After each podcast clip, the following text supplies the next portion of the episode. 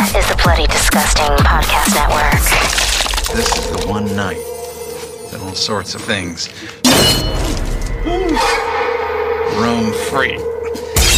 Boils and ghouls, lock your doors and strap yourselves in. From Los Angeles, California, Bloody Disgusting presents the Boo Crew Podcast. Horror news, commentary, reviews, interviews, and more. With your hosts, Tim Timebomb, Leone D'Antonio, Lauren and Trevor Shan, Austin Wilkin, and Rachel Tejada. Let's go! Hey, I'm Leo. I'm Lauren. I'm Trevor. And we're the Boo Crew! Welcome to episode 80. If you're listening to this at time of release, we continue our Halloween week festivities with the creator of what has become an absolutely iconic part of the season the movie Trick 'r Treat and the beloved character of Sam. Writer, director, and artist Mike Dougherty is hanging with you. We delve into the complete history of the film, the magic behind Sam, Mike's obsession with the holiday itself, his love and experiences with the paranormal. Plus, will there be a sequel? He talks orchestrating puppet battles in Krampus, designing deities in Godzilla King of the Monsters, and hints at what's next. There's only one thing left to do. You know the rules. This is Mike Dougherty with some important Halloween guidelines. Always wear a costume, always check your candy, and always listen to the Boo Crew. Go ahead, scream. That's all we need. Another victim crawls onto the gurney for a Boo Crew autopsy. All these traditions. Wait, wait. What? You're supposed to keep it lit. Why? Ancient tradition? Putting on costumes, I look like I'm five. You look great. What did we do now? We meet our dates. jack o' lanterns. Why are we here? To pay our respects to the dead? The Halloween school bus massacre. They started to protect us, but What in God's name are you doing down there? Hiding buddies? nowadays, no one really cares. This one's still lit.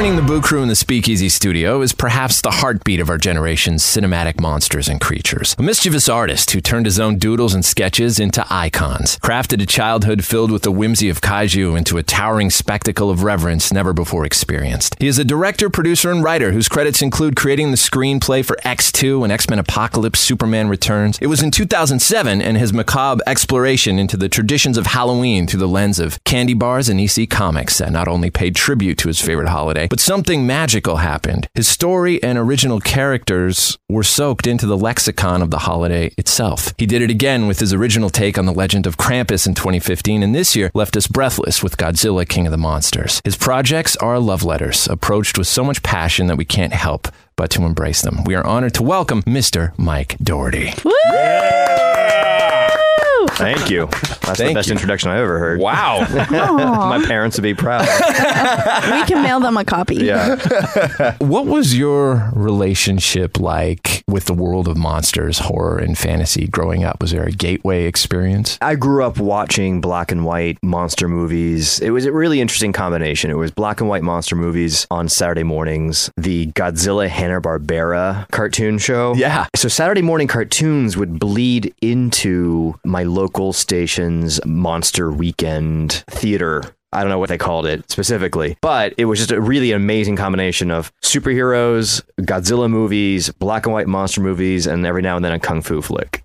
nice. you know and it was the early days of cable and so what was happening was you know all the cable stations much like the streamers now were just dumping everything they could from their libraries to keep you watching their various cable stations. So it became a great way to catch up on all the movies and TV shows that my parents and grandparents grew up watching. Right. So that kind of became uh, sort of an early film school. It seemed to be an event, right? You had to be there to watch this stuff at Yeah. a certain time. Do you feel like that is affecting the creators of today, losing that spirit? I don't know. I mean, that's a good question. Saturday mornings, afternoons were definitely sort of an appointment that you kept as a kid. Thank God you got through the drudgery of another week at school. And so Saturday Like a was like- reward. oh God, Saturday was just a relief. You poured yourself a bowl of cereal and you sat down and you watched TV in your pajamas, usually with your siblings or your friends who had slept over. So there was a ritual to it. Everything that you got on Saturday was a reward. Now everything's available anytime, anywhere. So I don't know. I mean, I, I don't have kids. So I don't know if they have the same kind of ritual or not. I feel like our kids, their ritual is to go downstairs, have cereal, right? That's still yeah. and but then they go on their iPad and they find videos and Mm-hmm. TikToks and We're doomed. Yeah. pretty much. doomed. yeah. But mostly, No, like, like, what- mostly what it is is kids opening toys and playing with the stuff, you know, and they're watching other kids have I that guess you know. I've, I'm starting to feel like you know the old man saying "Get off my lawn." right, right. But I Right. just I do think it, it- we'd be better off if today's generation of kids were watching Boris Karloff and Yeah. you know Universal monster movies or Godzilla movies versus crap on TikTok. Yes, I'm I agree. sorry. I agree. Was there, agree. a, was there a specific title that hooked you that, that really got a hold of you? Like, man, this is great. Twilight Zone, because that was definitely part of the lineup. Again, I would start with the cartoons, that would bleed into a Godzilla movie, and then it was some form of a black and white monster movie, and then a Twilight Zone would sort of cap off the afternoon. Right. Do you have a favorite episode of a Twilight Zone? Oh God, there's so many to pick from. As soon as you think you have a favorite, you think of another one. But Monsters Are Due on Maple Street is probably really up there because I think that its themes are still relevant today, especially today. What were you reading around that time? Can you describe the magic of being exposed to things like Tales from the Crypt and the EC Comics series and mm-hmm. Creepy and stuff like that? Yeah, I had a stack of creepy and eerie comics that my dad had given me. Starlog, Fangoria, Cinefantastique, any book that I could get about the supernatural, about the making of a given movie that I loved. Sundays are spent in the library. Saturdays was in front of the TV, and then Sundays I would go to the library and uh, just check out books about whatever topics fascinated me. And a lot of times, the love of a given horror or sci-fi movie would lead to the occult or paranormal section. Sure. library. Yeah. You know, so I'm like checking out li- like uh, Chariots of the Gods. I remember that book. Yeah, Oh my know, God, so- that was freaky. Because what I love about the genre stuff, especially for me as a kid at least, was a lot of them are seeded with the idea that some of these topics are based on reality or at least theories. So, you know, I would watch Carrie. And then that would lead to a fascination in psychic phenomenon. Watch Close Encounters and then read books about UFOs. And the movies were sort of a gateway drug to much more interesting topics and books. What was the movie around, around that time that terrified you? I mean, the first Elm Street, that one genuinely kept me awake. I'll never forget watching Yeah. that one with my sister. The Changeling Oh, that's a good one. was George another Scott, one. Yeah. I still have to revisit those every Halloween. it was back when you were a film student at NYU that you began sketching what would become Sam from Mm-hmm. Trick 'r Treat. What was the genesis of that character's look? A lot of different doodles. I knew I wanted to come up with something that harkened to a scarecrow, sort of like a kid's scarecrow outfit. From the very beginning, I knew that he was masquerading as a kid. The idea that the spirit of Halloween would disguise himself as a trick or treater. And part of the genesis of that was the Great Pumpkin from Charlie Brown. Yeah, yeah. because my inner child is Linus. You know, I mean, the rest of the peanuts are idiots. Linus is the one, you know, Linus is the one who's out there waiting for the spirit of Halloween to show up so he can pay him tribute Right. as he should. And you always felt bad for him because like he had this faith in something deeper and darker than the rest of the peanuts, the great pumpkin. And the great pumpkin never showed up. So I, I in the back of my head, it was like, well, what if this was the Great Pumpkin. I like the idea that Sam, the spirit of Halloween, would blend in with the rest of the trick or treaters. And that if he came knocking on your door, you would never be able to discern him from one of the other kids. So I knew that. I, I knew that it had to be something that felt almost timeless also. I was fascinated and still am fascinated with the sort of vintage photos of trick-or-treaters going back to the 20s and 30s. Dude, those are oh, creepy. Oh, man. those are so creepy. Yeah. like when they had to make their own costumes Yeah. and sew them, and they're sort of lopsided, and like there's something so much more genuine and heartfelt about them. Yeah. So I wanted to come up with a character that could fit in present day or possibly pop up in one of those old photographs. Wonder if like people today could make a costume that creepy. Like I don't think they could. I I think if you let a kid, if you made a kid actually sit down and cobble together their own outfit with paper bags and paper mache, it would probably have a similar effect. We should let our kids Yeah, do that. see what happens. yeah. This year you're making your own costume, Exactly. kids. Yeah. the drawings in that world became a short film. Talk a bit about how that was a real labor of love. You had a lot of help doing that. It Yeah. was a big ordeal. it took about the same time that it does a gestated child, nine months. you know, so I'm, I'm never having kids. Sam's my kid. You know, and it was all drawn by hand. This was 1995, 1996. So this is long before computer technology had become so common. Nowadays, kids can make something on their iPhone if they made the effort, and it would be done in a couple of days. If, if I had to remake the short film, I could probably have it done in a week or two. But every single drawing was done by hand, and then that drawing was colored with a marker. And then that drawing was sliced out of the paper with an X-Acto knife and then rubber cemented onto an animation cell. Jeez. And then each animation cell was photographed, um, you know, under one of those giant, heavy-duty Disney-style animation cameras, taken to the lab, edited on a flatbed. There were no computers involved in the making of the original short film. Oh wow. It was very labor-intensive, but it was also very meditative. To this day, if I get stressed out, I sort of flash myself back to the days of drawing Sam in the NYU animation department because I would be there from I had to work full time. I, I was working three jobs, and so I would show up in the animation department around six, seven o'clock in the evening and work till two, three in the morning every night. Shit. Wow. But the beauty of it is that I had the floor to myself, so I'd pop in horror movies, sci-fi movies, play music. And I just sort of had this animation studio to myself, and it was just me and Sam for months doing that. Then I would enlist like other film students to help out and pay them in pizza and beer, and it was it was a lot of fun. It was a lot of fun. So it was years later that I remember seeing a trailer for what became the film Trick 'r Treat. seeing this trailer, it was a real monumental moment. There was flashes of imagery that radiated the season and what Halloween is in a way that I don't think anyone had ever seen before in a film. And you just saw the, the images of the jack-o'-lanterns decorating a pathway with the mm-hmm. girl dressed in the Red Riding Hood outfit, visions of the school bus massacre kids and all these things. And it was just like, this is insane. And mm-hmm. then the trailer kind of disappeared. And I'd hear about maybe a blogger or someone having seen the film, but it became a mythological film.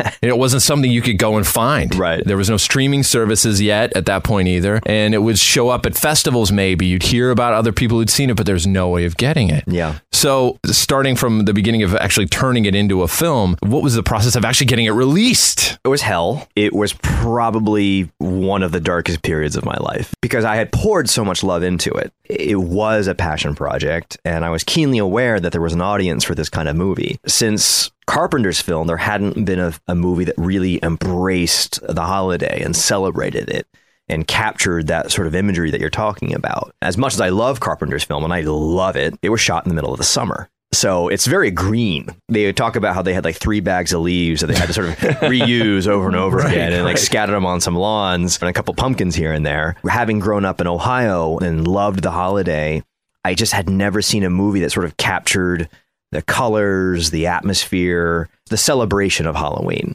This was my love letter to the holiday and everything that it stood for. And so it hurt. It hurt a lot that the studio got cold feet, that it felt like, you know, I was crawling through glass to finish it and then had to crawl through more glass to try and get it released. Looking back on the process and how it kind of became forbidden fruit It really did. it gives me the chills because I, I think I would do it that way again. I'm actually convinced that had it gotten just sort of the easy theatrical release, I don't know if it would have become what it became. It might have come out and tanked or underperformed, whatever you want to call it, because it was just a sort of what they call a feathered fish. Like you can't quite figure out what it is. It's not an easy sell, especially at that time. It was 2007. The predominant horror genre was torture porn, mm-hmm. Saw- Saw Saw, yeah. Hostel. Nothing against those movies, but the studios at the time were convinced that those are the only kind of movies that audiences want. It was not a great time for horror. I mean, we're basically living in a golden age of horror right now. Yep. You know, it's uh-huh. everywhere. Like horror was not on television. It was just every now and then a Saw or a Hostel movie would come out, and that was kind of it, or a remake of a Japanese horror movie. Mm-hmm. Right. And so the studios were convinced that's the only thing audiences wanted to make. And so a horror comedy anthology, those were just the subgenre that they had no clue what to do with. So the easier decision for them was, oh, just throw it out to DVD. But what was interesting was that those were also the early years of social media and Netflix. And so Trick 'r Treat became this wonderful guinea pig that showed how powerful social media and streaming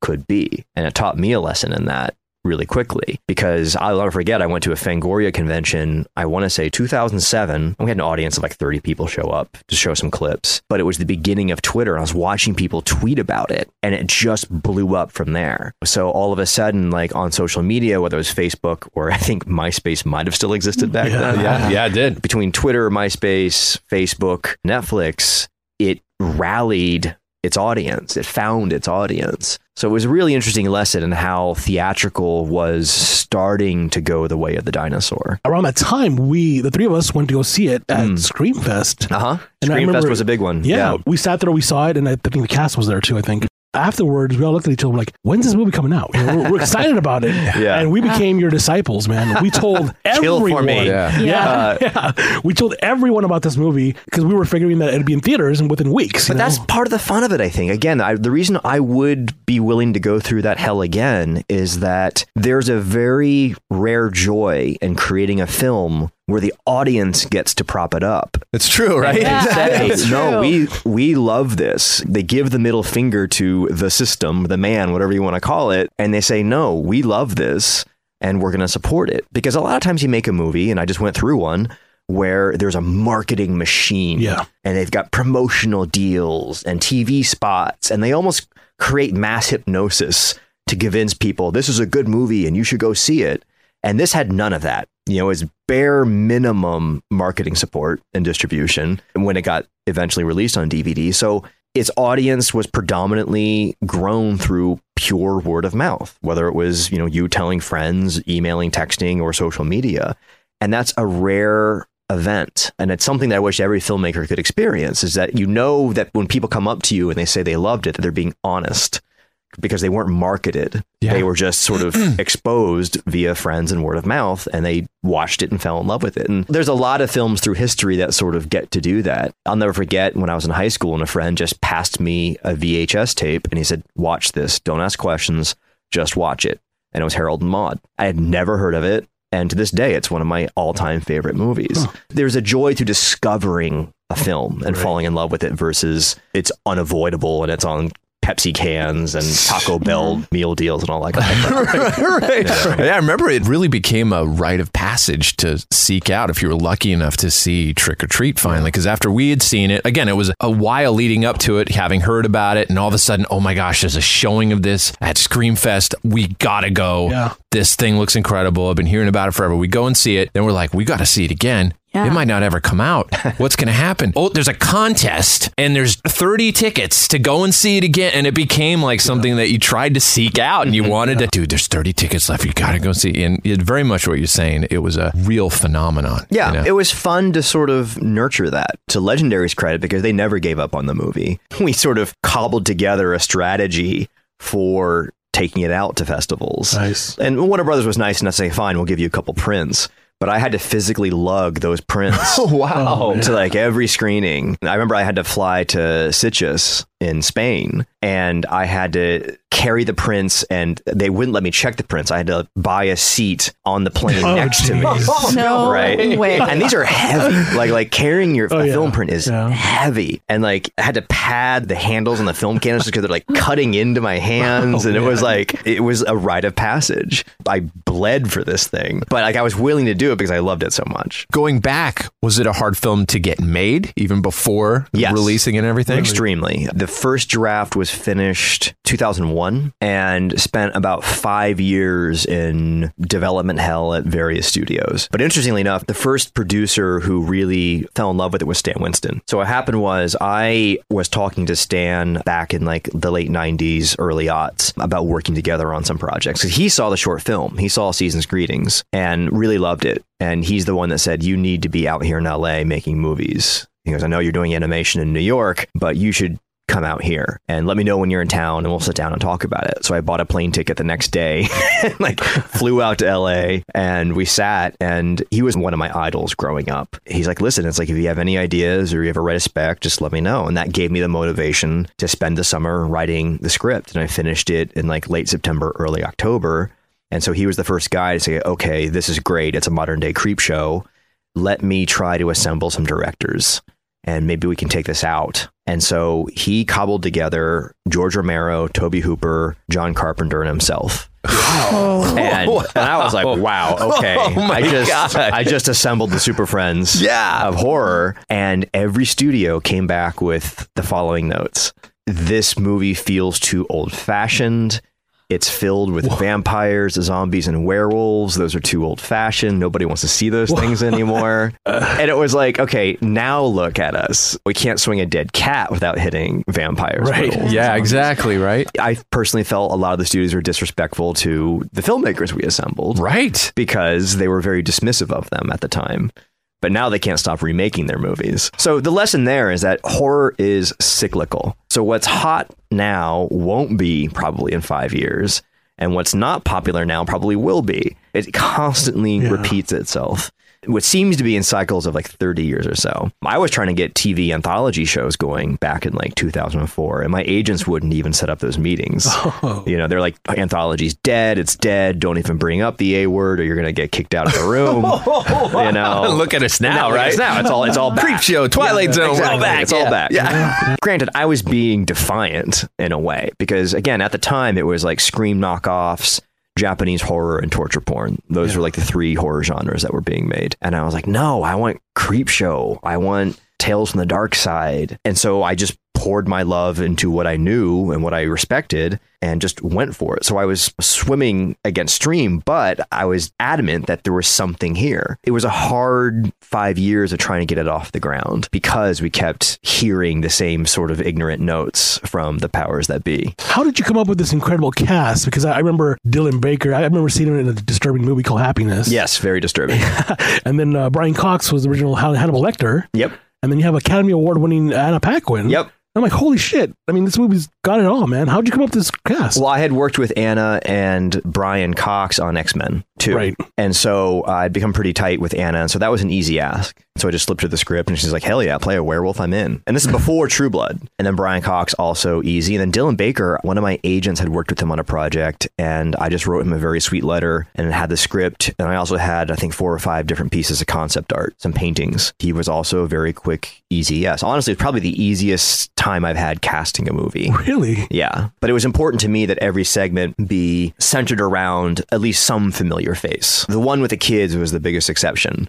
But that was the fun of that sequence too, is that it was all fresh faces. the imagery from this film that's like burned into everybody's heads. One of which I mentioned earlier is the scenes of a house covered in jack o' lanterns. Mm-hmm. Yeah. Did you ever see that image before, or what brought that out? The Halloween tree, Ray Bradbury. Oh, okay. I had seen paintings and there was a TV special that was done back in the 80s, I think. So just the image of hundreds or dozens of jack o' lanterns. I think there's some Charles Addams paintings that might have inspired that a little bit too.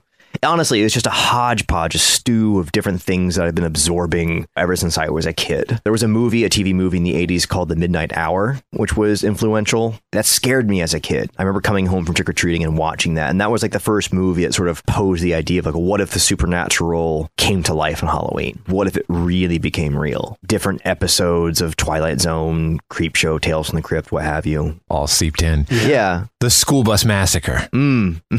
the masks design, and everything like that. Like you were saying, Yeah. those pictures of trick or treaters in the 20s and 40s very much brought to life. It has such a strong visual impact. What was designing that whole storyline like as far as the mask design, the way that the look of it looks so unsettling, the way they moved, even? Well, I mean, the original inspiration for it was I hated going to school. The school bus to me was just like a chariot of death every morning. you know, it's just like to this day, I'm not a morning person to this day. I have to like force myself out of bed in the morning. I'm nocturnal by nature. The last thing that I ever wanted to see in the morning was the school bus pulling up in front of the curb. There was definitely a lot of emotion poured into that. And plus, just the dread of like once you get your seat filled with a bunch of little assholes that you don't want to be around, knowing that you have this whole day with them ahead. So, like, I just have bad feelings about school buses.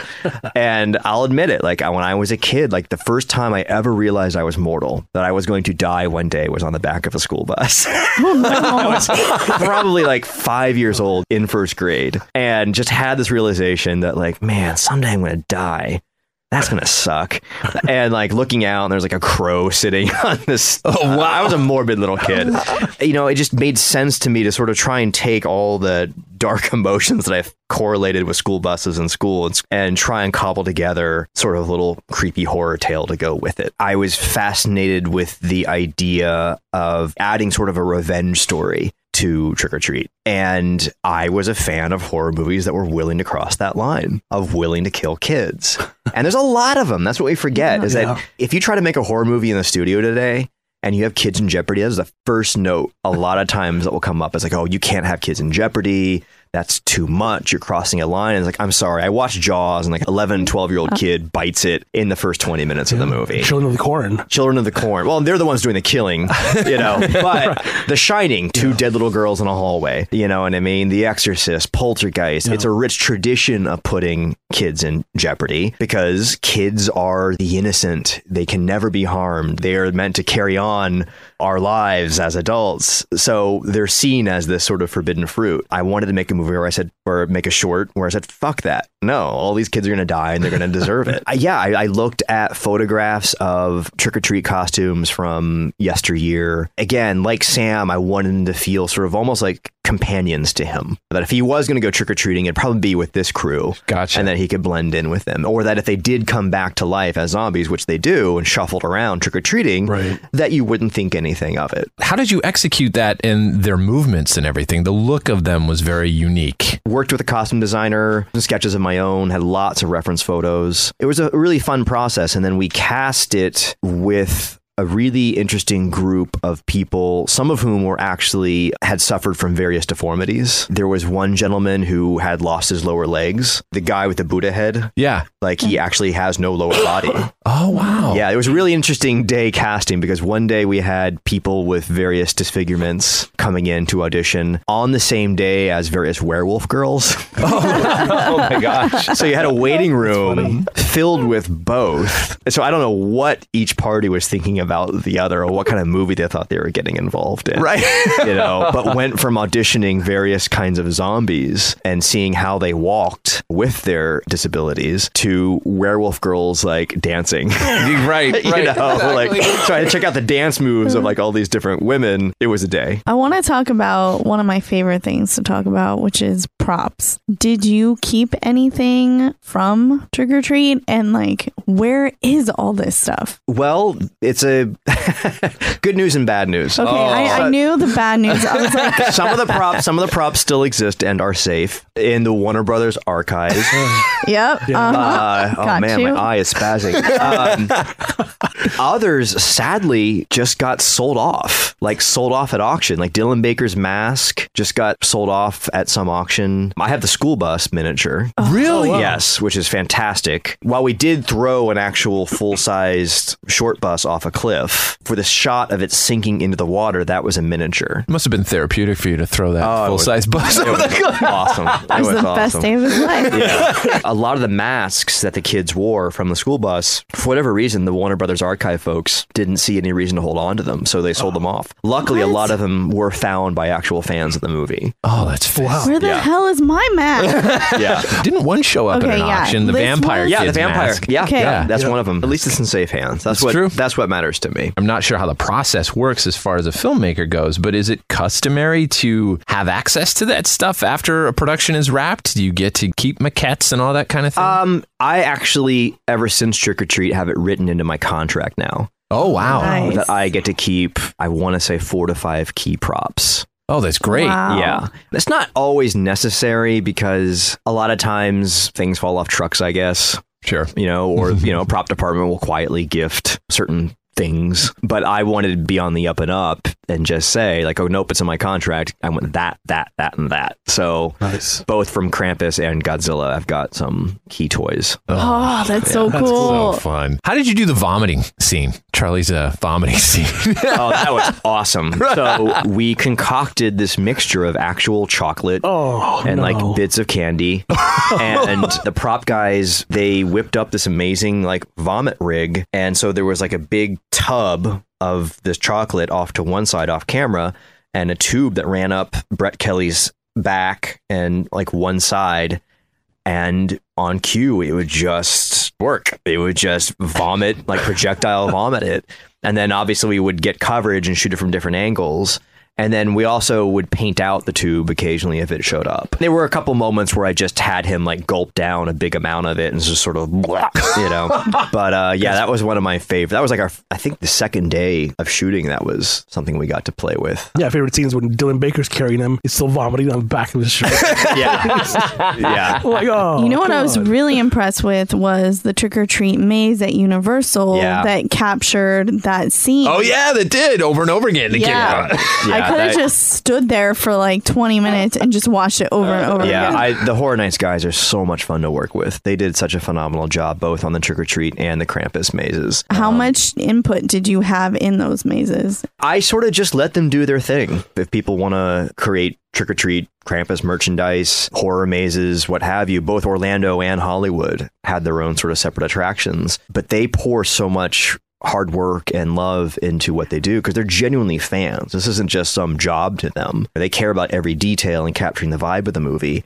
And so when John Murdy finally gave me the walkthrough, it was just, it was great. Like my one note was, yeah, throw another fog machine over there and add some more leaves. Other than that, yeah, I think you guys nailed it. So that's it's just fun. It's just fun to sort of collaborate with people who are just as passionate as you are. Did you ever see that fan made Trick 'r Treat maze that was out in Thousand Oaks I before didn't. the Universal I one? heard about it, but I didn't get to see it. Oh, yeah, It that was awesome. Yeah, they did a great job. That's been the best thing about this whole sort of afterlife of the movie is how much the fans continue to keep it alive.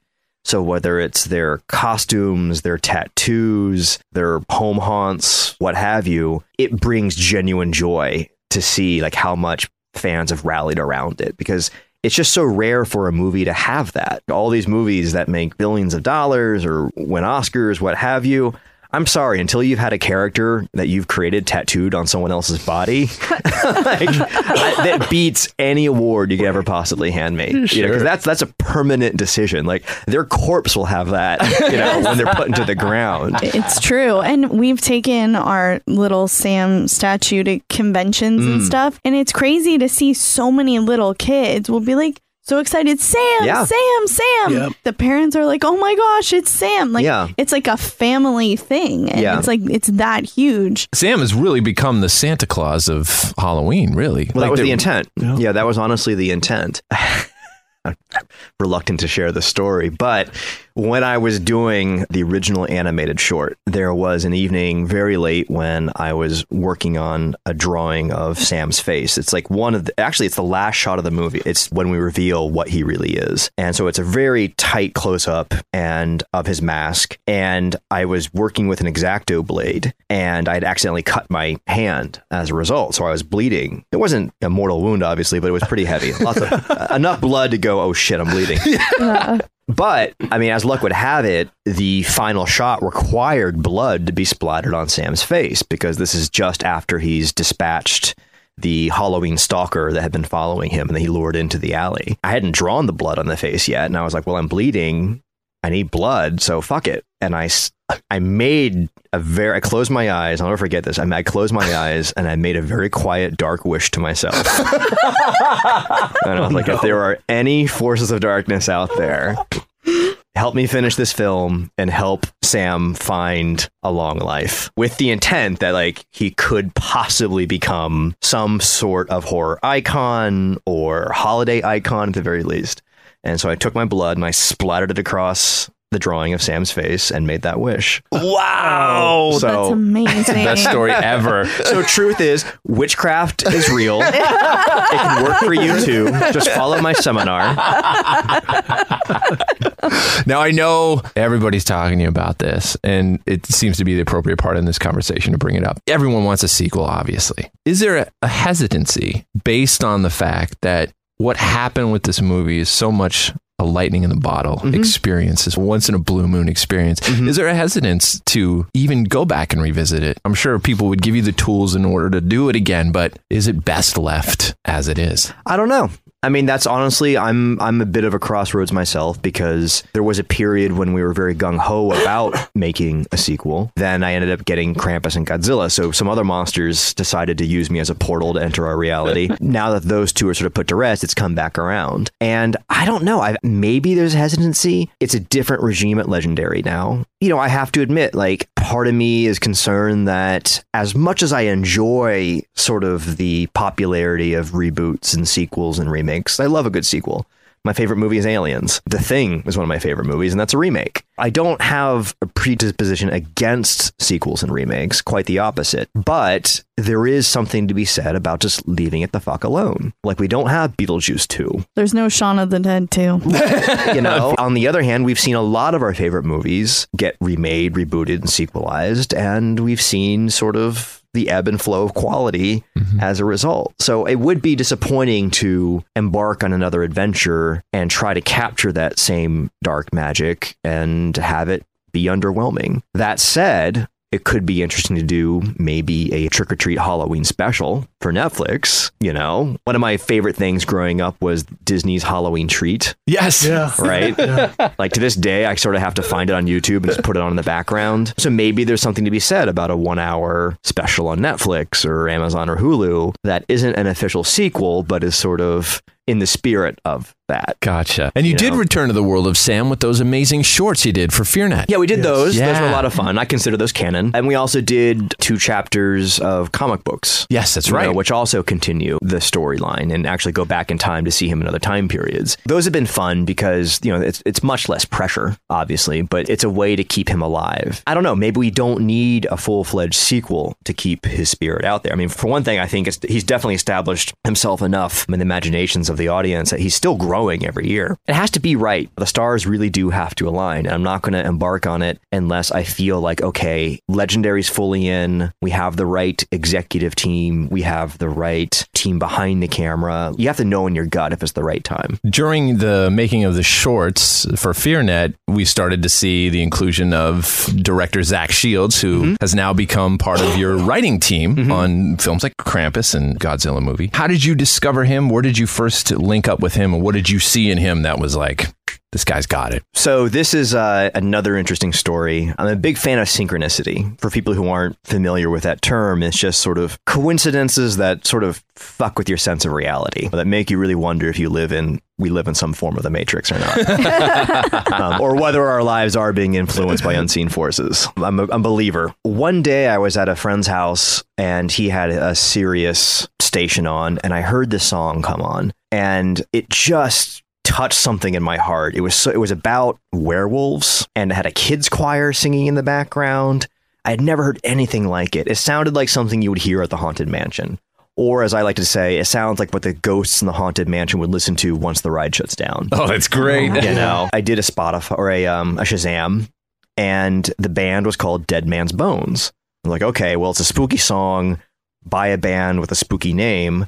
And then I look them up on Amazon, and the cover of the album is a group of kids in Halloween costumes that looks like one of the vintage Halloween costumes that I was talking about earlier. And I was like, all right, this is getting weird. Okay. And then I, I listened to the rest of the album, and all the songs are spooky. They're not metal, they're not hard. They're actually very charming and romantic, even and bittersweet. And if you guys aren't familiar with Dead Man's Bones, it's on Spotify and all the music streaming services. I highly recommend it. It's great Halloween season listening. Anyway, I'm falling in love with this album, and I see that the two guys who composed the band are Zach Shields and Ryan Gosling. I'm like, oh, it must be a different Ryan Gosling. You know, but this must be a coincidence. Right. Like, What are Ryan chances? Gosling can't be this cool. You know, that he actually likes spooky stuff on top of it. And actually, it turned out it was him. I was like, all right, fine. And then I saw that the release date of the album was the same day that Trick 'r Treat came out. No Whoa. That Trick 'r Treat came out on DVD.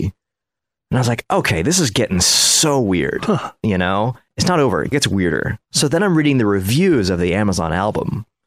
And one of the reviews, I'm, I'm pretty sure it's still there. If you go all the way back to reviews like from like August 2010, I think, one of the reviews says, if you listen to this album and close your eyes, the movie Trick 'r Treat will play in your mind. Oh, wow. No way.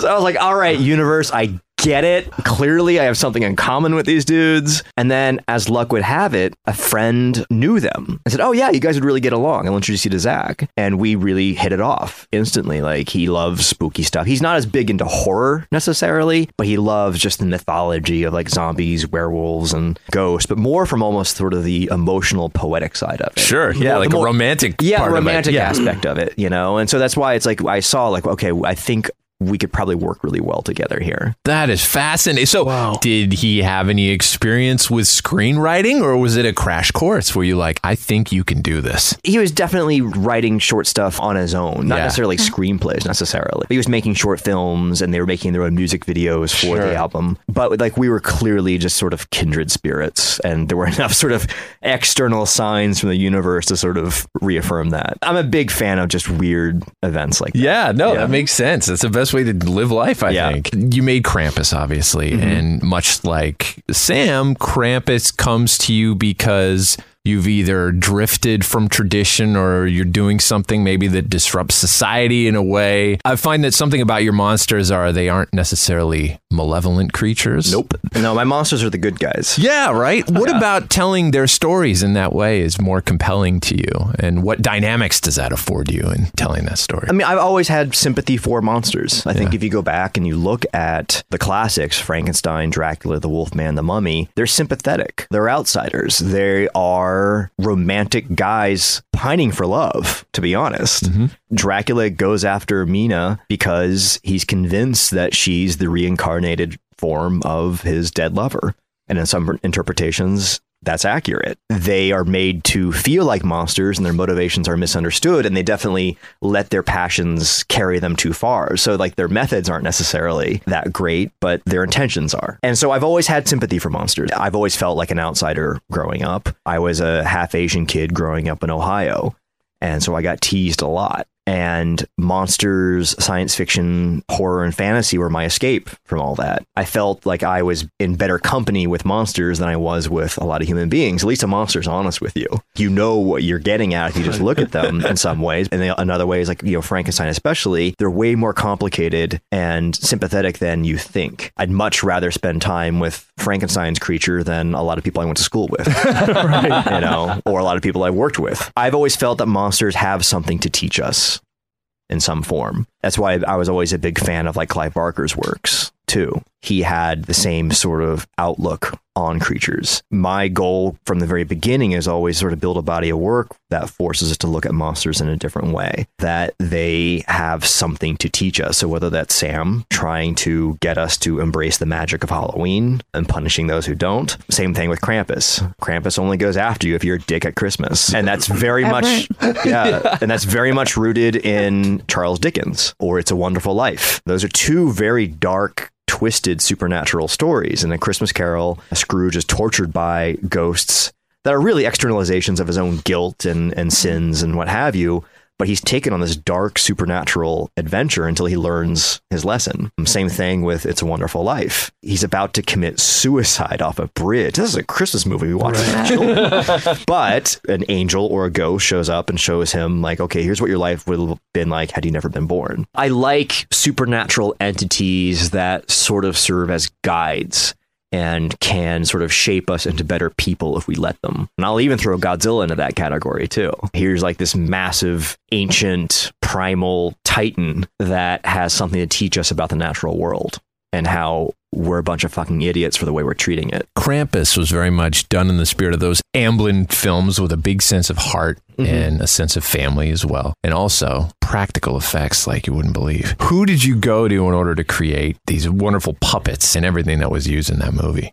Well, to get the movie made, we had to do it at a price. I think we ended up around like 15 or 17 million at the end of the day. And that was the goal is to make a very sort of tight, claustrophobic movie for a price. And so to do that, part of it was we had to go to New Zealand because they had very, very good rebates at the time and great crews. And the other big factor was Weta. Oh, cool. Yeah. Peter Jackson's Weta, Yes. yeah. So, which is actually two companies. There's Weta Effects, which are sort of the practical effects guys, and Weta Digital. They all fall under Peter Jackson's sort of umbrella, but they're two separate companies and they work together all the time, obviously. But I had gotten a tour of Weta Effects years ago, and I've been a fan of theirs forever. You walk through their workshop. Anytime you get to walk through a creature workshop, whether it's Henson, Winston, or Weta, it's like you feel the magic as soon as you walk in. You know, maybe it's the paint fumes. I don't know. It's not like walking into an animation studio or a digital company where it's just a bunch of guys in front of computers. Right. Like there are sculptors, there are painters. You see and can touch their work. And so I was in love with Weta forever and everything just lined up perfectly. Like we got to shoot at Stone Street where they did all the Lord of the Rings movies and Kong. Right down the street, we had our post facilities, which is right next to the creature shop. And so I spent a lot of time working with Richard Taylor and his crew down there. A lot of times my producers had to drag me out of the creature shop. you know, I made any excuse to go to the creature shop. They're like, oh, we have Krampus's fingernails. All right, see you later. You know, like, I'll be at the creature shop. It was just a lot of fun, you know, because it's just practical effects in camera effects are just so rare these days. Was everything all puppets? No, no, the gingerbread men were digital. Okay, but that's it. so the Um, teddy bear was a puppet, the Jack in the Box guy puppet. Yeah, those were Yeah. all suits and puppets. Wow. And then there were a couple shots of Krampus on a rooftop that were digital. Or we would do my other favorite method is to combine. You would do puppets in camera, and then like with the teddy bear, we would paint out the rods or paint out the puppeteer, which is just easy. Like that's one of the easiest things you can do these days. I'd read somewhere that the Krampus we see in the movie is not the actual true form, Not his true face. his true face. So we never see his true face. No, we don't. Interesting. So the face that we see, if you watch closely, is just a dead skin mask, a leather face. That's why if you look closely, you can see a set of teeth behind sort of the gaping open ah. mouth and a set of eyes blinking like within. Because unlike Sam, I wanted to keep Krampus hidden because what I love about Krampus because you know I didn't invent the guy; he's been around for centuries, and so there have been so many interpretations of the character done by so many different cultures. I didn't want to be so egotistical as to create the definitive Krampus. You know, I wanted to keep that layer of mystery there that no one has ever seen Krampus's true face. Because when you go to Austria or some of these European countries, all these different people like to dress up as the character. And I like the idea they might all be right. One of them might be right. Who knows? So again, it was I kept him purposely hidden out of respect for the lore. I remember hmm. reading that the snow was diapers, like cut up. It's up. not that simple. what, like, what is it? It looks so real. There's a hell of a lot of it too. Yeah. It- we had a lot of different effects for snow. Some of it was salt. It's like salt has that special glimmer that snow has. The stuff falling from the sky was a combination of soap suds. The beauty of that is that when it lands on you, it actually melts away. Wow, it's like a Disneyland what they do. Right. Yeah. Yeah. yeah. And then, um, so there was a lot of that, and occasionally digital snow we get added to that. The only snow that was diaper filling was the stuff that the characters had to trudge through. Okay. So, like, whenever you saw them like up to their knees in snow, a lot of that material was apparently what's inside of moisture absorbing diapers. I Okay. guess. Diapers are expensive. I'm sure like a lot of the budget went to diapers. It's like- Well, I don't know if they opened up diapers Right, next right, took it, the or thing- they or they bought tubs of it. I, Yeah, I, went I probably don't the want to know. Yeah, exactly. Well, there's scenes in Krampus, obviously, where everything goes insane with these, these big battles of all these creatures are mm. happening. Mm. Filming that in these confined spaces to allow puppeteers and how does that work? That must be just a wizardry of orchestration trying to put those It was hard. together. Yeah. Yeah, it was hard. But again, like Weta knows their shit. They've done this before. And they definitely had to resurrect, I think, a few old timers, some old puppeteers who had done this before. But that was the fun of it. I love the Muppets as much as any other kid of the 80s. And so this was sort of my dark Muppet movie. Was there any significance to the uh, cool glyphs that were on the heads of some of the dark elves and things? well, there's a common glyph that I think all the Krampus minions have. And that was just sort of meant to be sort of his, His symbol, kind of? yeah, Yeah. pitchforkish, but also horned beast. what did you keep from Krampus? Just curious. I got the snow globe. Oh, nice. Oh, that's so awesome. Yeah. God, I'm trying to. And I think I got one of the bells. Ooh, I have the Weta one. I mean, if you have that one, that's basically identical to the one we actually used. We have the tree topper. Oh, yeah, the cherub. Yeah. yeah the Weta, cherub. Weta went crazy creating merchandise. And like just this morning, I saw a new line of merchandise that Spirit's working on for next year. Oh, that's fun. So, like uh, Krampus stuff that Spirit's working on, or Yes. wow! And they just released a bunch of Trick 'r Treat stuff too. Yeah, The Spirit Halloween merchandise, the Halloween Horror Nights mazes, a lot of the sort of merchandise that's out there. That was all stuff that sort of like I kept wishing for and focusing on during like the dark years when I hmm. wasn't sure if the film was ever going to be released. Recently, I found, I'll never forget it, like I, I got the phone call that the movie was just going to get dumped the DVD. I want to say 2008, 2009. I got the call and it was just miserable. I was at a wedding and I didn't cry about it. I instead, I got a notebook out and I wrote on three pages all the things that I wanted to come out of this, all the things that we would do in order to make this film become something. I wasn't giving up. I wasn't going to surrender to the emaciations of a bunch of bean counters. And I recently found that list and they all came true. Oh, that's so Yay. great. You know, so and you didn't even need blood. I didn't say I did. Oh, damn. Spoiler alert. right? Fast forwarding to Godzilla King of the Monsters and this very biblical approach that you took to these beings, and very much going back to the fact that these are deities, they're gods. Mm-hmm. And you managed to elevate them not only by the incredible VFX and their look and design, but what you also exceeded at was the art of bending the atmosphere around them to elevate them with that beauty. Mm. Was that a conscious thing to do, and how was that achieved? again, I grew up in Ohio, and so something that happens when you grew up there is that you deal with a lot of tornadoes. And so we would have tornado drills as a kid. That affects you when from the age of 3 or 4 you're taught to run to the basement whenever there's a an intense thunderstorm or you hear tornado alarms. So I had this deep fear of just the elements growing up. And that was the closest thing I think you can get to the fear of a giant monster attack Yeah. you know, is like, oh shit, the weather's changing and this random destructive force is now, you know, winding its way through your town. That's always been there. And that combined with a growing love of Godzilla and giant monster movies in general just sort of became this sort of potent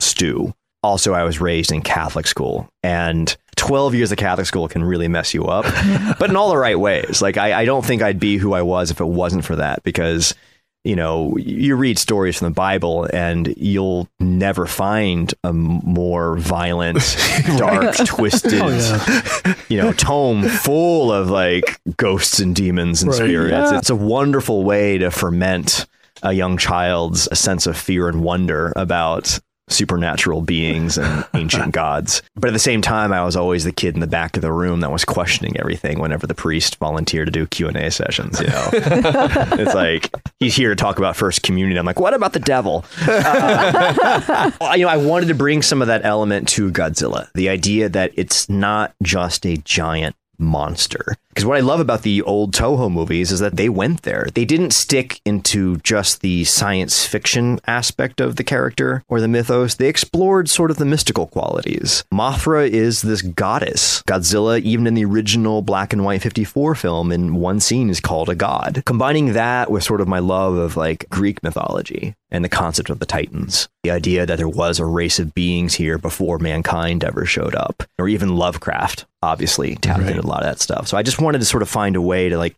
tie all these different explorations of monsters and demons and ancient gods and just bring it into a Godzilla film. How does it feel to have some of those original creatures that you introduced into the lexicon, like Behemoth and Scylla? The way that the fans have embraced that, how does that feel? That's awesome because originally we were hoping to just enlist some additional Toho monsters, but every Toho monster comes with a price tag. Sure. Like they all have their fees and you have to uh-huh. negotiate with their agents. And so even if you want, let's say I wanted to bring in Gigan or Kumonga or some of these other lesser known Toho creatures, you would still have to pay a licensing fee Interesting. which was cost prohibitive. It's like, Yeah. well, we could pay that fee, or we could devote some of that money to more visual effects or other resources.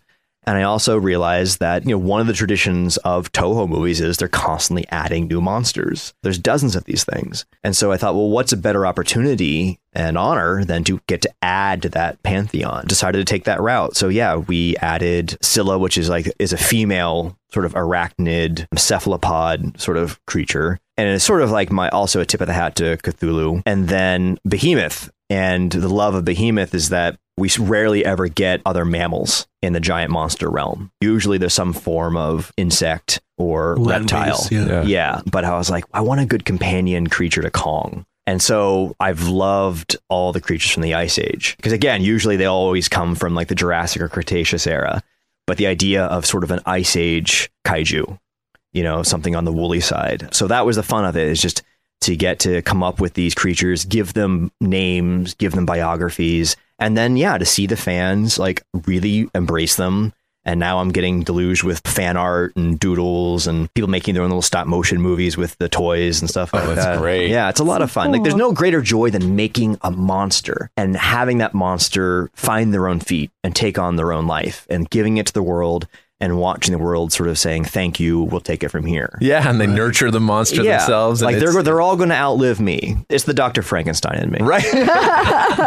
You're doing writing on the new Kong that's coming out, right? Zach and I did a very brief, like one month rewrite. Yeah. Okay. So beyond that, what's immediate for you right now? Is there anything on the horizon, or are you just kind of chilling right now? And I have not yet had a break. oh wow, Oh, geez. Uh, well, it, I mean, I have I've had a I'm doing a little less. I mean, when you make a movie, it's all consuming, and I think everybody should make a film, whether it's a, a short film or a feature, what have you. Everyone should experience the highs, the lows, the pains, and the joys of making a film because there's nothing like it. And you know, and thankfully, we live in an era where every single person in this room and listening to this podcast has a fucking HD camera in their pocket yes. with editing software and distribution channel. Like right now, we can make a short film and have it on YouTube before the end of the day. Yep, you true, know, right. so everybody should do this. Spend less time on social media. Spend more time getting creative and actually making something, making something real. Please, it makes you stronger in a way. That said, like having gone through three years of Godzilla. I was near death by the end, you know. So it took some time in like my sarcophagus to sort of regrow and regenerate. But even in the tail end of post production on Godzilla, I was gestating some other projects. I need to take a vacation, so I've earmarked December and January, where I've got a flip phone and a laptop with no Wi-Fi. sweet. And so I'm I'm getting off the matrix and I'm just going to take some time to regenerate. But before that, I have been planting some seeds for other projects, all of which are starting to gestate. Are they horror? They are a mix of horror and sci-fi, Nice. and they all involve monsters of one form or another. Yes. Some of which are familiar and well known to our listeners, others of which are original. oh, that's Very fantastic. Hey. Yeah. I wish I could say more, but my partners on these projects would crucify me. Yeah. We don't want that. I'll just come back in three days. Exactly. Yeah, yeah. Three days. I know you were talking a lot about the supernatural. Have you had any ghost encounters? Yes. I want to hear Oh about them. shit. Yes. And I'm not shy about talking about this stuff. I mean, probably should be. But like I mentioned earlier, horror films and science fiction, all they did was sort of spur an interest in that subject matter. And I think that's the fun of it is that fantasy, horror, sci fi, they ask you to sort of consider the possibility that some of the stuff might be real. I'll never forget walking out of Raiders of the Lost Ark and my dad said, You know, the Ark of the Covenant's a real thing, right? Like, what are you talking about? you know, or The Omen, same thing. Yeah, Book of Revelation, go look it up. And then, so yeah, I would watch these genre films on Saturdays and spend time in the library on Sundays Yep. researching this stuff. When you read about the Bermuda Triangle or UFOs, the two sort of fed each other. Yeah. And so I have a very passionate interest in all that weird shit. Ancient Aliens is one of my all-time favorite Nice. TV shows. Like I went to Peru with some friends just to visit some ancient alien sites. Oh, that's Oh, that's cool. so cool. Like if I wasn't making movies about this stuff, I would be researching it, studying it. I still have that desire. I have that desire to sort of press pause on making the movies and just bury myself in it. Because the times that I have taken the time to do it, I've experienced some really weird shit. One of my favorite stories goes back to seventh grade. In the seventh grade, you had to do a science fair experiment. It mm-hmm. wasn't optional. Every kid had to participate in science fair, which is good because kids should learn more about science and the scientific method. And you had your run of people making paper mache volcanoes, and I'm going to grow these plants indoors and these plants outdoors. and, and at the time, I was reading Firestarter and Carrie. I don't know if anyone has actually read Firestarter, but King really did his homework about how the CIA and various government agencies had genuinely been investigating the possibility of using psychic warfare, right? Like uh, Project Stargate. Yeah, exactly. And so I was fascinated with that. And so I told my teacher, I said, I don't want to make a paper mache volcano. I want to test my classmates for psychic ability. She's like, no, that's science fiction. You can't do that. You're reading too much Stephen King. I'm sorry. And so I, I showed her all the books on parapsychology and psychic phenomenon that I checked out of the library. Right. She's- The she's school like- library, probably. Yeah. and she's like, all right, you win. Go for it. And so what I did was I tested all my classmates using the ESP cards that you see at the beginning of Ghostbusters. Yeah. Like oh. That's the wavy lines and the. and, by, and like that, those are real. That's not just something Wow. like Dan Aykroyd. Th- There's no electrocution involved. Right. It's their own. that's their own comedic touch, right? Oh man. But I tested. I think there were 70 kids in seventh grade. I sat across from them at a table, and there was a big poster board between us. Right. So there was no eye contact. They couldn't see me. I couldn't see them. It's a deck of 25 cards. Five symbols. I think it's circle, square, squiggly lines, a star, and one other triangle, maybe. Anyway, so I draw a card from the deck and I hold it up and I'm supposed to focus on it. And they're supposed to make a telepathic link to guess or on their gut instinct figure out what card I'm looking at. Right. And supposedly, and here's the thing as much as I believe in this stuff or want to believe in it, Mulder style, I'm also a skeptic. Like I need proof, right? Right. I mean, otherwise you go down some really wily rabbit holes. Every kid fails the test miserably. Okay, because I guess on average most people will get like one or two cards out of twenty five, Right. right? Just based on Right. odds. Right. Yeah. Just based on guessing. If you get three or four, that's seen as like a mild blip, right? Worthy of being examined again. Most kids got zero to two. So either below average or on average. Chalk it up to coincidence, except for one girl. What? one girl who I will not, I know her full name, but I'm not going to say it on here because I don't want her Facebook to light up. Her first name was Kelly. Kelly gets 17 out of 25 cards correct. No. Oh. Yeah. I've got the goosebumps. I'm like shaking, like, oh my God, I've got Carrie White in my class. Right? right. And she had no interest in doing this experiment, by the way. Like, she was completely disinterested, didn't like me. And like, she could tell something was up. She's like, what's up, nerd? And I'm like, uh, I'm like, we have to run the test again.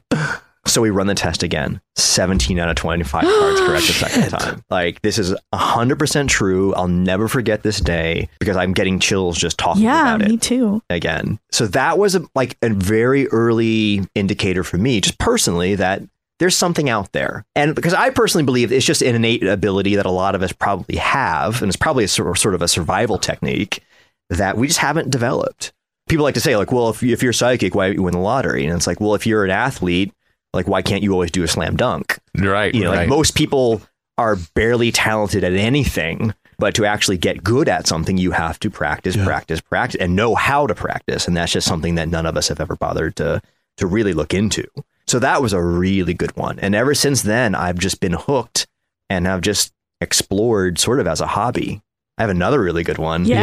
Yeah. I have two more good ones, but this one, the beauty of this other one is that there were two witnesses to this story. I was in a car with my roommate at the time. His name is Shawn, Shawn Ashmore, the actor. yeah. Played Yeah. Iceman. Yeah, that's right. And like, I'm only divulging his full name because he doesn't care. I've asked him, like, is it okay if I talk like, yeah, whatever. And so we were driving down the 10 and the 10 highway in LA. To make a long story short, we almost get into this horrible accident where we came close to death. Like basically, I think we were changing lanes. A semi truck came in like through a blind spot, almost killed us. Jeez. We had to pull over to the side of the road just to like breathe, calm down, and just thank the powers that be that we're alive. His phone rings. Shawn has a twin brother, an identical twin brother named Aaron, who was in Toronto at the time. And Shawn picks up the phone, and Aaron says, breathless, Oh, thank God you answered your phone. I just had a nightmare you died in a car accident. What? Oh, oh man. No way. Yeah, they have the shining. That's Oh crazy. gosh, Yeah. That's so oh. crazy. And like anybody's free to ask them about this. Like Yeah. I, I just saw them a few weeks ago, and we Did they talk about it Oh, themselves yeah. too? Like, oh, Yeah. that's crazy. Yeah, they talked about it openly. We had a little hangout for their birthday, and they're like, "Yep, that happened." That's wow. You know. But again, like, so it's just it's just these little blips, these little blips in reality in the Right. matrix that make you go, "Huh."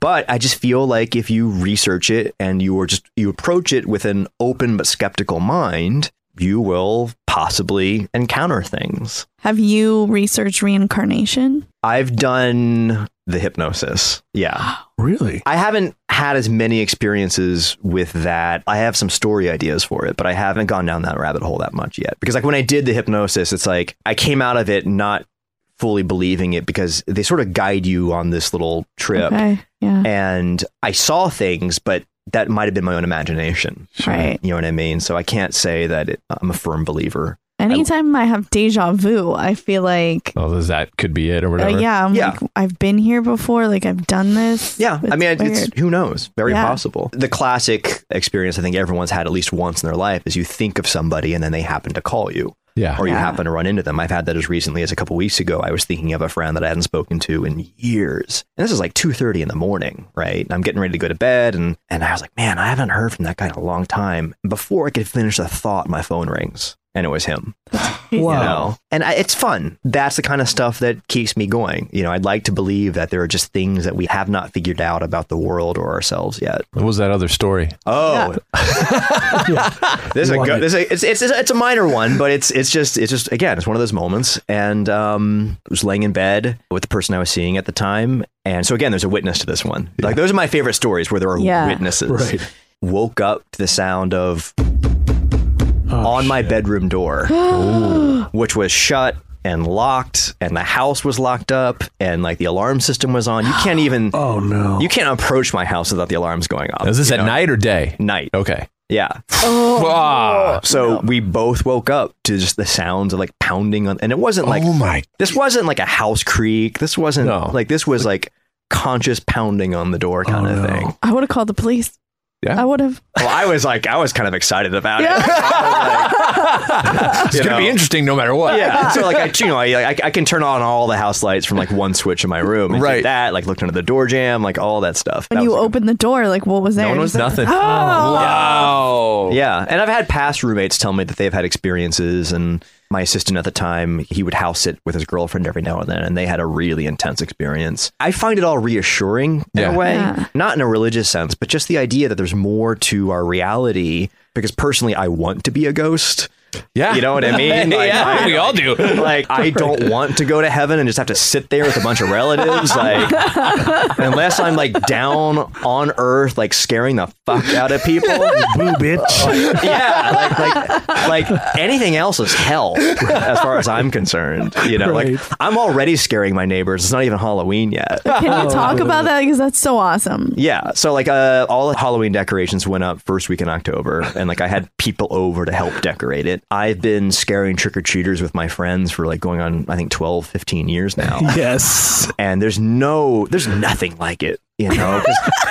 it's like the one time a year you can do it and not get punched or arrested Right. right yeah. and it's like and the Like thing encouraged. is and the parents are laughing and cackling because like there's some dark part of every parent that's like kind of getting revenge on their kids Of course. Like, all the stuff their kids put them through the rest of the year Yeah. but i find it's also like i think you're teaching kids courage so if you do a home haunt and you make it just scary enough that they have to overcome that rush of like adrenaline and fear hormones that are coursing through their systems and they get that candy, you're teaching your kid to be brave. True. Yeah. Same way my dad made me walk through the haunted mansion or made me get on a roller coaster and stop being such a wimp about it.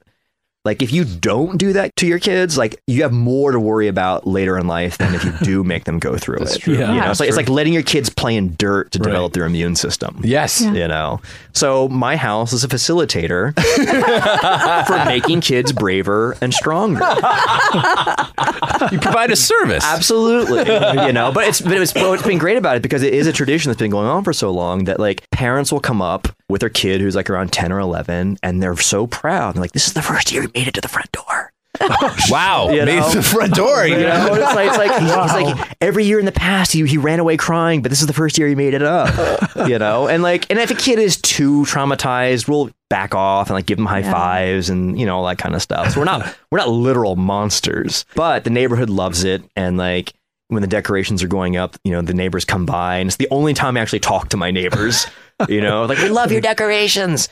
Although I did find out that there's this horrible website called Nextdoor. Oh, I know that. Oh, site. yeah, we know that. God, it's like It's Crazy people. Crazy. With too much time on their hands. Way too much Yeah. time, you know. Like it's just call, just call it nosy neighbor because that's what it is. Exactly. Right. I know the intentions are good, but Jesus. Yeah. So some neighbor like posted a picture of the house. Oh no. And said, "Does anyone else find this disturbing?" oh, oh my god. because there are baby dolls like hanging from the tree, right. you know, and they're like, "I just think the dead babies are are an issue," and it's like, why do you think they're dead babies? They're dolls. Like you're the one making that correlation, exactly. you sick fuck.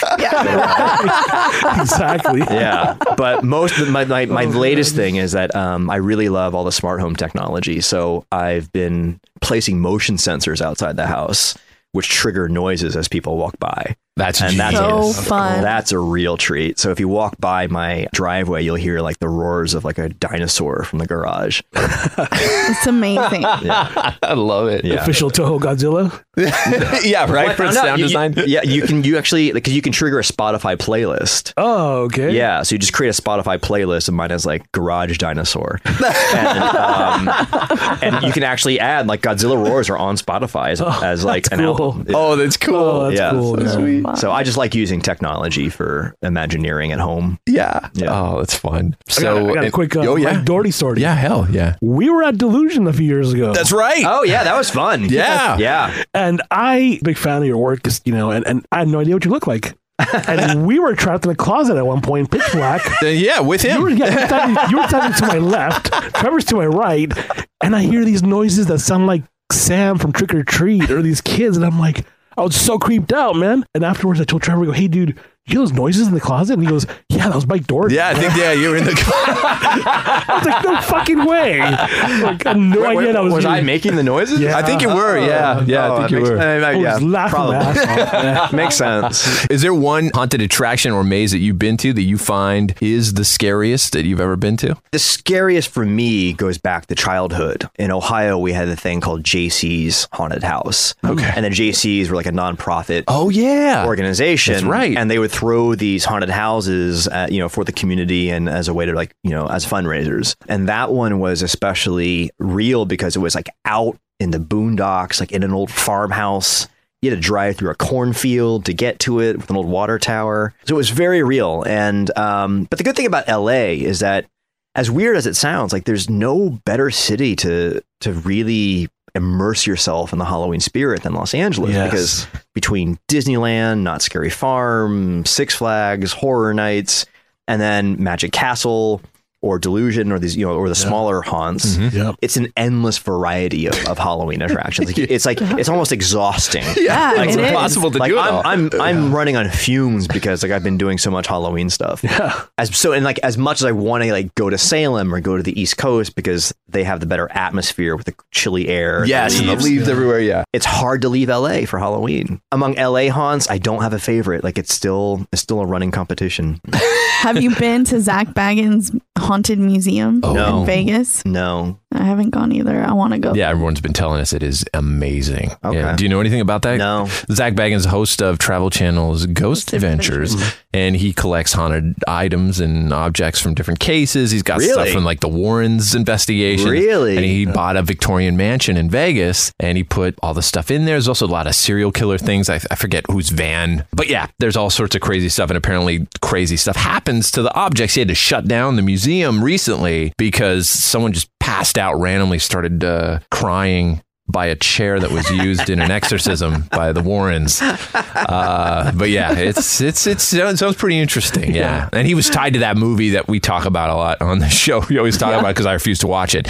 Demon House. He did a documentary called Okay. Demon House that's No. allegedly possessed. There's actually a warning at the beginning of the movie that things were happening while they were making the movie Uh-huh. that were shutting down camera equipment. Wow. A new a whole news channel was airing clips. Their whole system got shut down Cool. while they were trying to air the stuff back. So there's a risk of uh, electronic possession, I guess, uh, from I watching love Demon it. House. I'm but yeah, into it. yeah, that's go. a crazy case, man. That happened well, like uh, not that long ago, six, seven years ago. Yeah. in Gary, Indiana, and there were a bunch of witnesses that witnessed some paranormal stuff, possession stuff. You know, at one point, like the boy walked up the wall, and Uh-huh. ceiling backwards, witnessed by uh, social workers and doctors. Fuck yeah, I love it. And then, I mean, yeah, Zak yeah. had heard about this, so he bought the house Yeah. where this was happening with cash just right away over the phone, and uh, then just shipped his team there, and they investigated it and made this documentary. All right, and I'll check it out. That makes me pretty cool. happy. It pretty fucked the whole crew up, including Zak, which you'll see, I guess, when you watch it. But it have had lasting effects on everybody. But so. just, I mean, the, if if I saw that happen, I would just be so overjoyed because the implications of that, right? It means everything true. It means Exactly, the right? afterlife Right. is real. Demons, angels, ghosts, what have you. It's like, all right, it's a party. you know, like what's to be afraid of? Right, that's true. Right, it opens and blows the fucking doors open, man. Well, awesome, Mike. Thank you so oh, much for joining us, man. It's been a Oh, pleasure. thank you. Yes, Thanks, man. Yeah. Yeah. Come back anytime. sure. You're like my favorite. I love your stories. That was the Boo Crew Podcast, episode 80. Special thanks to our guest, Michael Dougherty. Follow him at Mike underscore Dougherty on Twitter and see all his movies if you haven't already, including Trick 'r Treat, Krampus, and Godzilla, King of the Monsters, available on digital and Blu-ray everywhere. Till next time, it's the Boo Crew saying, see you on the other side. Thanks for listening to another episode of the Boo Crew Podcast. Haunt the Boo Crew at talesfromthebooCrew.com. Tales from the Boo Crew on Facebook and Instagram. Follow us on Twitter at Tales from the Boo. The Boo Crew is Tim Timebomb, Leone D'Antonio, Lauren and Trevor Shand, Austin Wilkin, and Rachel Tejada. The Boo Crew is produced by Lauren Shand, chopped and sliced by Trevor Shand. The Boo Crew is a TSP creation, part of the Bloody Disgusting Podcast Network. Bye. The Bloody Disgusting Podcast Network, home of the Boo Crew. For horror-centric interviews, SCP archives, weekly full cast storytelling, horror queers, genre commentary from an LGBTQ perspective, and creepy. For disturbing and terrifying creepy pastas. Listen free wherever you stream audio and at bloodydisgusting.com slash podcasts.